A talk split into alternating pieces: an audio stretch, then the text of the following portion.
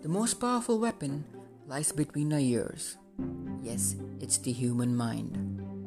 There is a common statement that our brain can do wonders, and the power of self belief is the element that makes this statement stand true. I'm Prajwal Kher, and this is Inspira, where inspiration goes viral. And this is the story of the 4 minute barrier.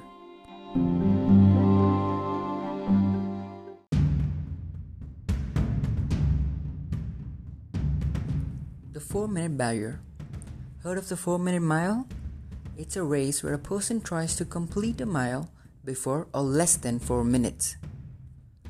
Experts and doctors said it could never be done.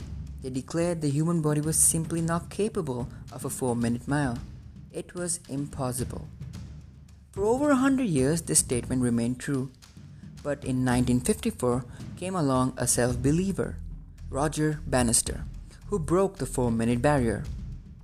And shortly after that, somebody else broke the barrier, and as time grew, over a thousand people broke the barrier. So the question remains how did Roger Bannister do the impossible?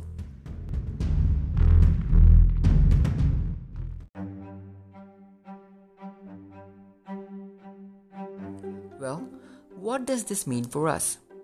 Roger Bannister was certain that he could do the undoable. He says he visualized breaking the barrier over and over in his mind. If you win it in your mind, you win it everywhere.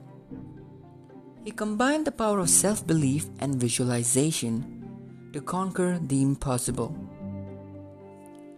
Once he crashed through the 4 minute barrier, the rest of the world saw it was possible and followed to do the same. This story emphasizes how crucial self belief is. It helps you move mountains and map the stars. It also talks about inspiration.